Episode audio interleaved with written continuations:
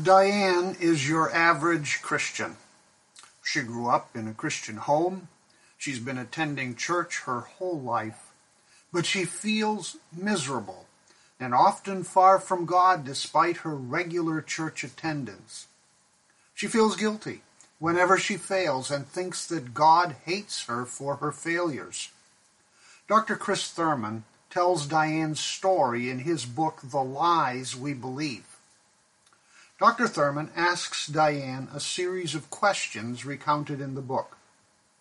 Diane, has your Christianity ever been enjoyable or a source of comfort?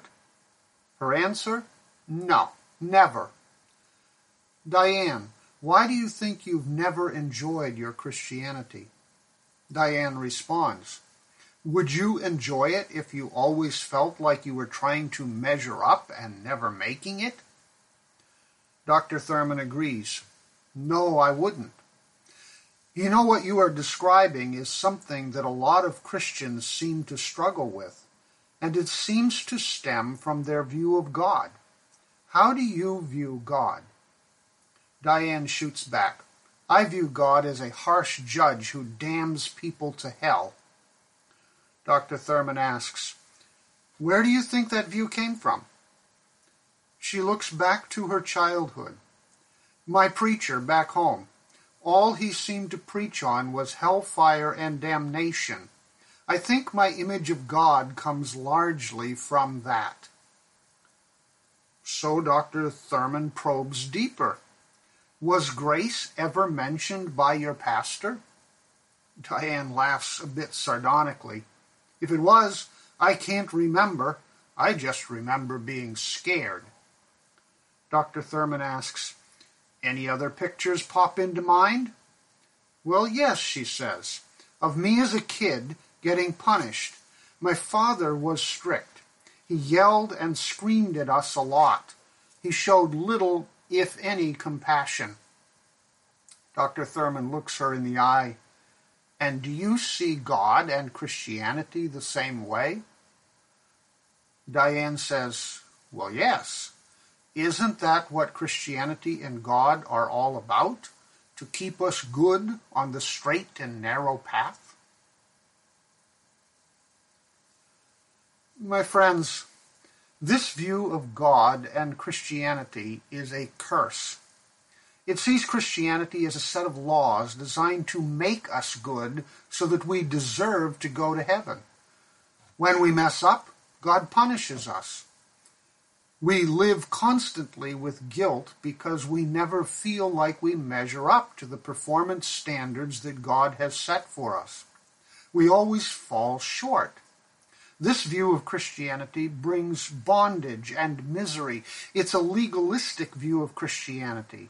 And such a theology is at the root of many spiritual problems that Christians have today. Now, I do not want you to misunderstand me. Hell is real, and God does judge sin. We dare not preach only half of the Bible. But God also is a God of grace and compassion who has provided a way out from under the curse of the law. We don't have to live with constant guilt because we can't measure up to the rules of the church. The message of Galatians 3, verses 7 to 14, is that Christ releases us from the curse by faith. Salvation cannot be earned by your performance. You and I will never be good enough for God. Salvation comes only by faith in the grace of God.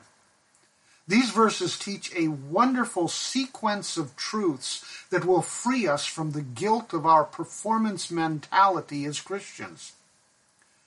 The first truth is that faith blesses, verses 7 to 9 of Galatians 3.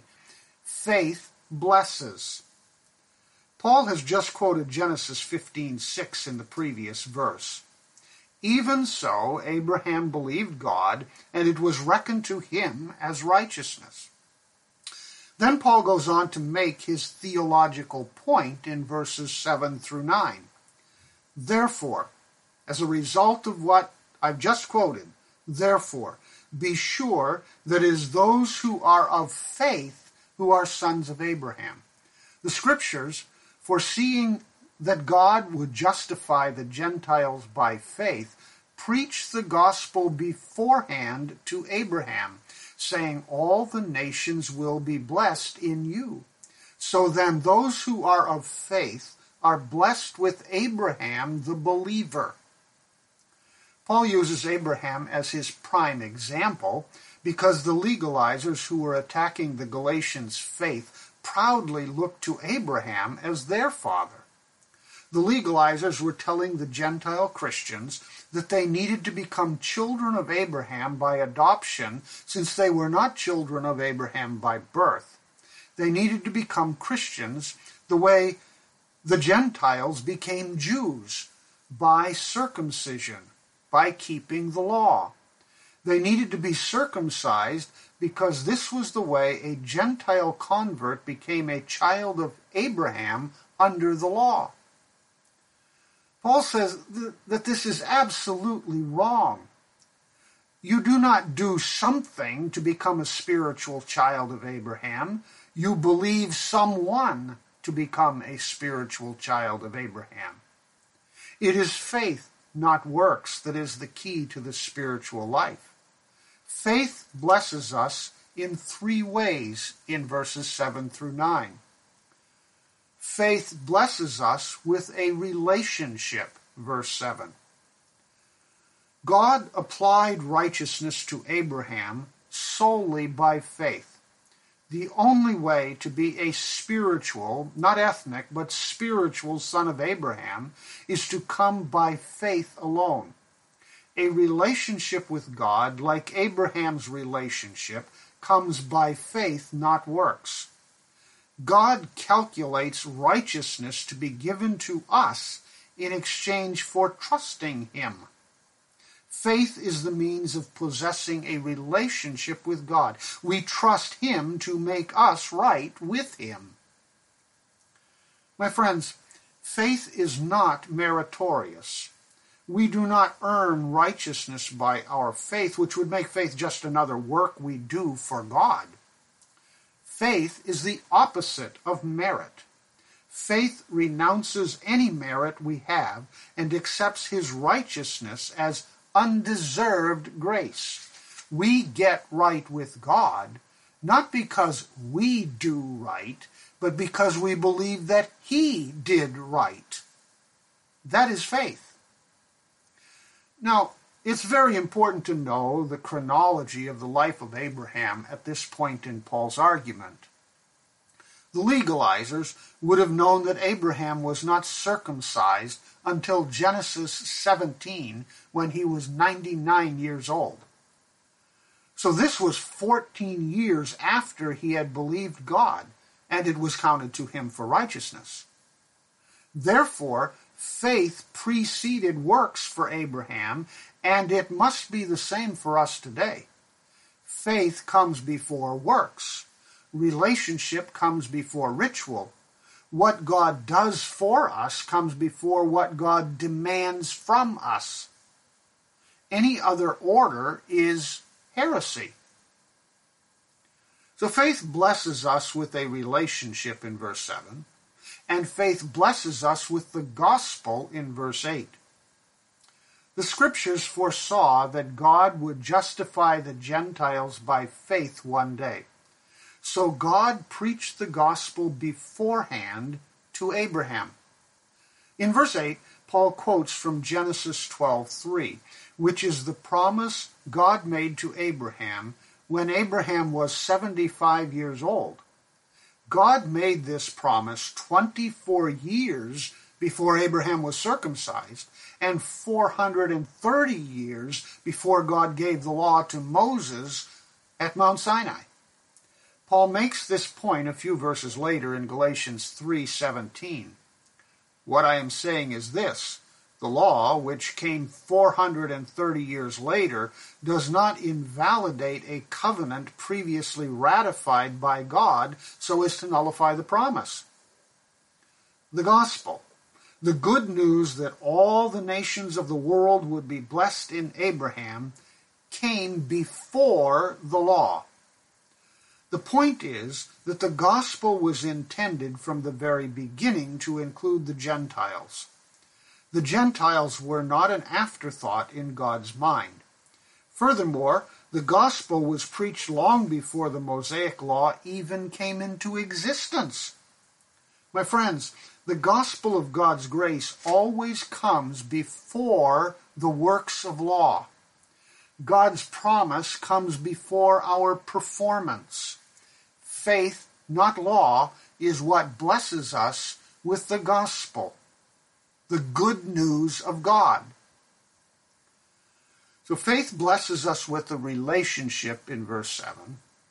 Faith blesses us with the gospel in verse 8. And faith blesses us with a reward in verse 9. When we believe, we are blessed by God with Abraham, the believer. The legalizers argued that God blessed Abraham because Abraham passed what they called the ten tests of faithfulness, which began with circumcision and ended with the sacrifice of Isaac. They identified ten tests of faithfulness that God made Abraham obey before he blessed him. Because Abraham jumped through God's hoops, God blessed him. No way, Paul says. God did not bless Abraham because he passed God's tests. The blessing came before the tests. God blessed Abraham with his reward because he trusted God's gracious promise. And the same is true for us today. God doesn't bless us because we jump through certain hoops. That would make God's blessing dependent on our works we share by faith in the spiritual blessing of Abraham, the believer. What is that spiritual blessing? God's blessing is none other than Jesus Christ, as Paul will make very clear in the remainder of this chapter. Christ is the fulfillment of the promise in the Abrahamic covenant. God says to Abraham in Genesis 15:1, "Fear not, Abram, I am your shield, your very great reward. I, God, am your very great reward." Who is Abraham's reward? God is. And in a particular, of course, Jesus Christ. Our reward as believers is a relationship with God through Jesus Christ we enjoy that reward by grace alone through faith alone. It's not the misery of works righteousness, but the beauty of faith righteousness that makes the Christian life a life of joy and freedom. Faith blesses us with a relationship, the gospel, and a very great reward but the second element in the sequence of truths that will help us live with joy and freedom is that the law curses, verses 10 through 12. Faith blesses, 7 through 9. The law curses, 10 through 12. I'm a fan of the Boston Celtics professional basketball team that has a long history of success. There's a great story about Bill Russell, who was one of the greatest players in the history of the game. He led the Celtics to 11 NBA championships, including eight straight championships in the 1960s. Russell was a dominating player who seemed to control the entire game by his presence on the court. One day, a reporter asked him if he ever got nervous. Bill Russell replied, before every game, I vomit. The reporter was shocked, so he asked him what he did if they played two games on the same day. Russell replied, I vomit twice. I can identify with Russell at least a little bit because I seem to have intestinal problems before I preach. I often had severe headaches the first week of each semester as I prepared to teach my college classes. During my years in the pastorate, I often took Excedrin for my head, headaches, and the day after I retired from the pastorate, I stopped taking Excedrin. No more headaches. Why? Pressure. It is the pressure to perform. It is the pressure to live up to the standards which I have set for myself. They're self, many of them are self-imposed. It is the fear of failure that generates such emotional reactions. It is the fear that I will not be able to live up to my expectations or the expectations of others, what they have for me, and that I will let them down somehow, that I will not measure up in what I am doing. We all feel the pressure to perform in life. And such fears are a curse, my friends. The curse of the law is that it generates a performance mentality in us. When we apply that same mentality to our spiritual lives, we soon live in the fear that we will never live up to God's standards and we become miserable. Why? Because performance demands perfection in verse 10. Performance demands perfection. Paul writes, For as many as are of the works of the law are under a curse. For it is written, Cursed is everyone who does not abide by all things written in the book of the law to perform them. Let me paraphrase the opening part of this verse. Paul says, any of you who refuse the righteousness that Christ provides for you and insist on earning your way to heaven by your performance are under the curse. Under the law means under the curse. The curse is the curse of perfection. Paul quotes from Deuteronomy 27, verse 26, which is a very interesting passage in that chapter, Deuteronomy 27, the people of Israel are gathered in a valley between two mountains to worship God and pledge their commitment to the law. Half of the people stood on Mount Gerizim, and the other half stood on Mount Ebal. The Levites would shout out blessings to the people standing on Mount Gerizim, but curses to the people standing on Mount Ebal the people on each mountain would shout Amen in agreement with the law. And in this way, the blessings and the cursings of the law were dramatized for the nation.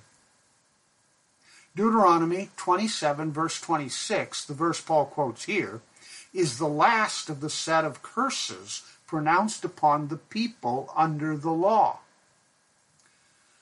Notice that the curse states that they were obligated to perform all, all, not merely some, but all of the law. They had to be perfect. The stress of the law was on performance. They had to perform the law. Paul is saying that if you are going to put yourself under the law as your means of gaining God's approval, then you are obligated to perform all of the law. You can't pick and choose from the law. You will live or die by your performance.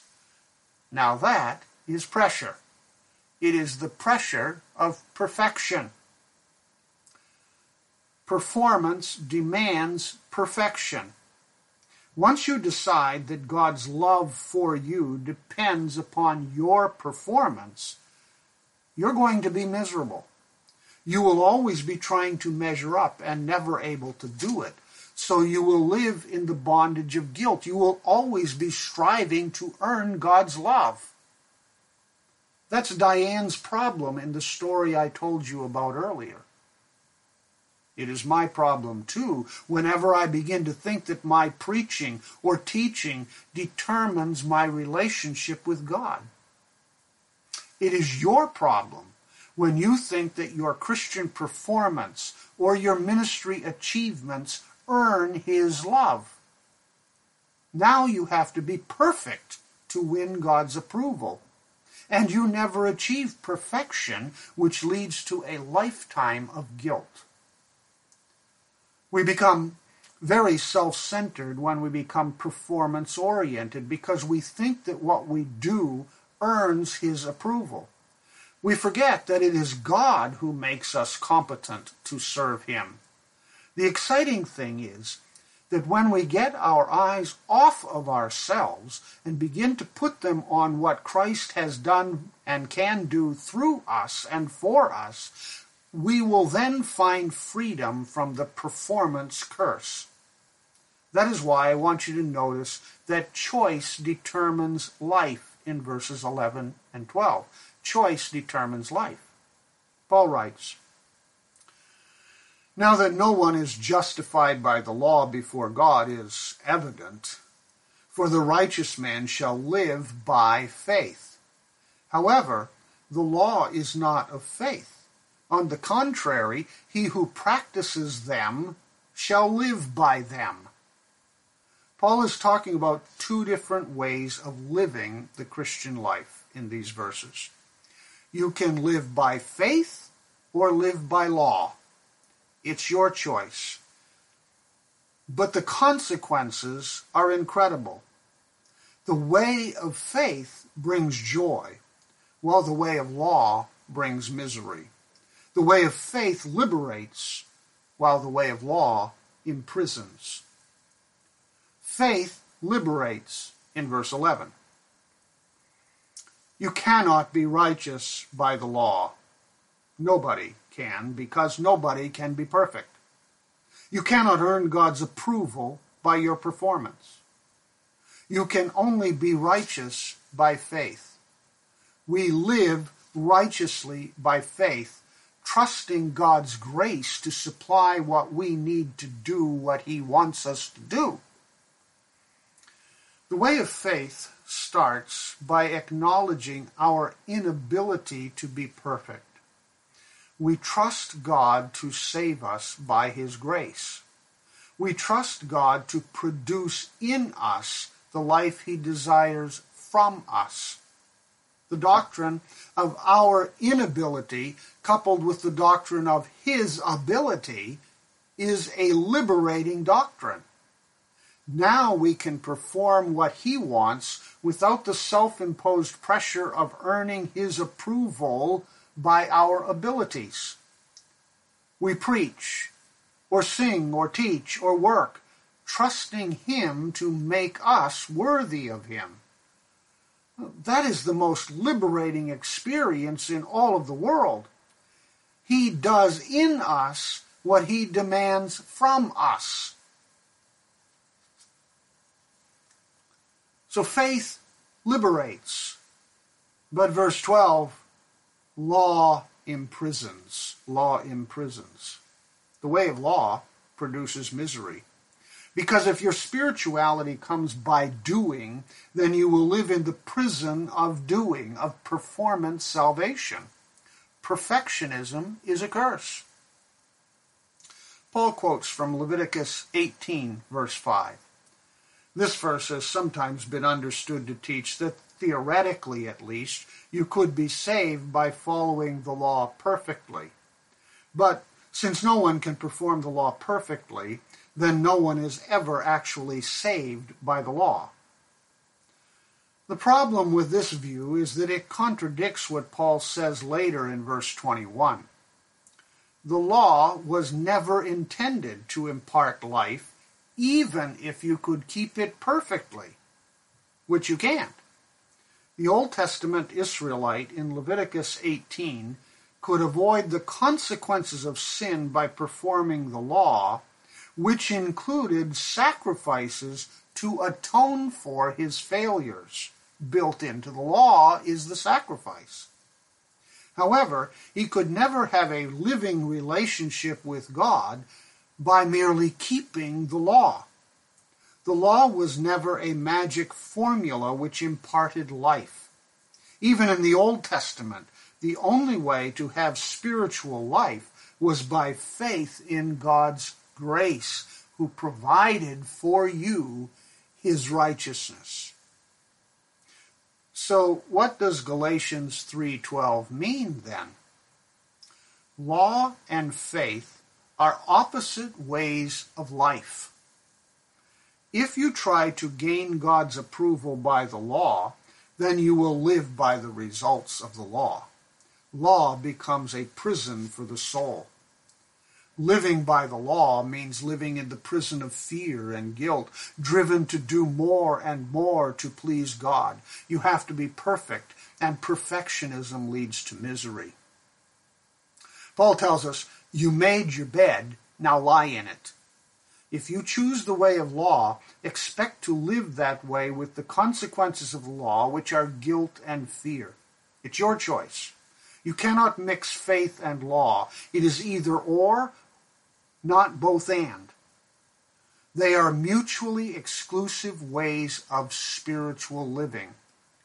Faith liberates, law imprisons. You cannot come to Christ by faith and live for Christ by law. There's a story told about a farmer who had just been married in a little country church. He and his new wife were driving away from the church in his horse drawn wagon. After they had gone about a mile, the horse stumbled. The farmer pulled over by the side of the road, got out, walked around to the front of the horse, looked the horse in the eye, and said, That's one. A short time later, the horse stumbled again. The farmer followed the same procedure and said, That's two. They had gone no more than another mile when the horse stumbled again. This time the farmer reached down behind the wagon seat and pulled out his shotgun, climbed down, walked to the front, and shot the horse. The new bride shouted, What did you do that for? All the horse did was stumble. The farmer looked at his new wife and said, That's one. Abusive authority lives by the law. Abuse is legalistic and destructive. There is no room for stumbling under abusive authority. The law condemns us to die. There's no grace in the law. It's all fear. The curse of the law is that we live by its consequences without any wobble room without any room for stumbling. It's the curse of performance salvation. As Stephen Brown once said, if I couldn't be good enough to get into the kingdom before I was a Christian, what in the world makes me think that I can be good enough to stay there? That is why, my friends, we need the message of the next two verses in Galatians, where Paul tells us that Christ releases, verses 13 and 14. If faith blesses and the law curses, then it is Jesus Christ who releases, and it is Jesus Christ alone who can release us from that curse. Listen to Paul's words. Christ redeemed us from the curse of the law, having become a curse for us. For it is written, Cursed is everyone who hangs on a tree. In order that in Christ Jesus the blessing of Abraham might come to the Gentiles, so that we would receive the promise of the Spirit through faith. Jesus purchased us out of the slave market where we were cursed to die by the law. No wobble room, no excuses. Well, how did Jesus purchase us? He purchased us from the curse by becoming a curse for us. He released us from the curse by being cursed in our place. Verse 13 became a very important verse in Christian apologetics in the first century. The Jews would certainly agree with what Paul was saying here about a curse, because the Jews often made a point of the fact that Jesus could not be the Messiah because he had been cursed by God. And they base this on the very passage that Paul quotes here, Deuteronomy 21:23. The Jews believed that anyone who hung on a tree was cursed by God because such prolonged exposure was breaking the law. The Hebrew name, Jesus, was spelled Yeshua, meaning Savior or salvation. The Jews often changed the name to make fun of Christians. They changed the spelling from Yeshua to Yeshu. It was an acronym for May his name be forever cursed. Well, Paul turns the argument around. Yes, of course, Jesus had been cursed, but not for his own sins. God cursed him for our sins, which is why Jesus cried out on the cross, My God, my God, why have you forsaken me? He was undergoing the wrath of God, the curse of the law for our sins. Why did Christ redeem us? He redeemed us for two purposes in verse 14. Christ redeemed us so that the blessing of Abraham might come to the Gentiles. That blessing is Jesus Christ and salvation through him alone.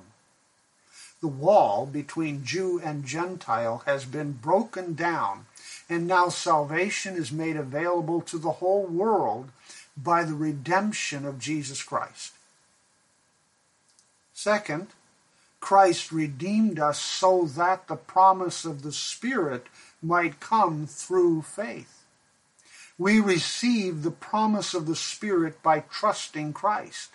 The promise of the Spirit is going to be very important because Paul is going to show us how the Spirit is the power which enables us to live the Christian life. Without the Spirit, we can't live the Christian life. And we receive the Spirit through Christ. My friends, Christ releases us from the prison of law and performance and trying to be good enough for God. He does that when we put our faith in Him and what He has done for salvation. Have you trusted Jesus for your salvation? Or are you still trying to buy your way into heaven by your own good works? Trust Him today and enjoy the freedom of life in Christ. You can be free by God's grace. Christ releases us from the curse of the law by faith in Him. Steve Green published a song in 1988 that has some powerful words. It is entitled Come and See. And I think it expresses the message of this passage better than I can. To all who are tortured and ravaged by sin, the frail and the wounded about to give in, there's news of release and captivity's end. We've been set free, come and see. O sleeper, awake. Come out of the night, throw open the door, and step into the light. For sin is undone, and the wrong is made right. We've been set free. Come and see. I, too, lived in slavery, unmercifully bound, battered, and broken. I finally knelt down, and there in obedience, freedom was found. I've been set free. And now through the dungeons of darkness and night I run in the freedom of liberty's light and shout to the captives, O prisoners, take flight. We've been set free. Come and see. Come and see the power of sin has been broken. The gates of your prisons stand open. Come and see. Arise, believe, for the power at work both to rescue and save is the power that raised Jesus Christ from the grave. We've been set free. Come and see.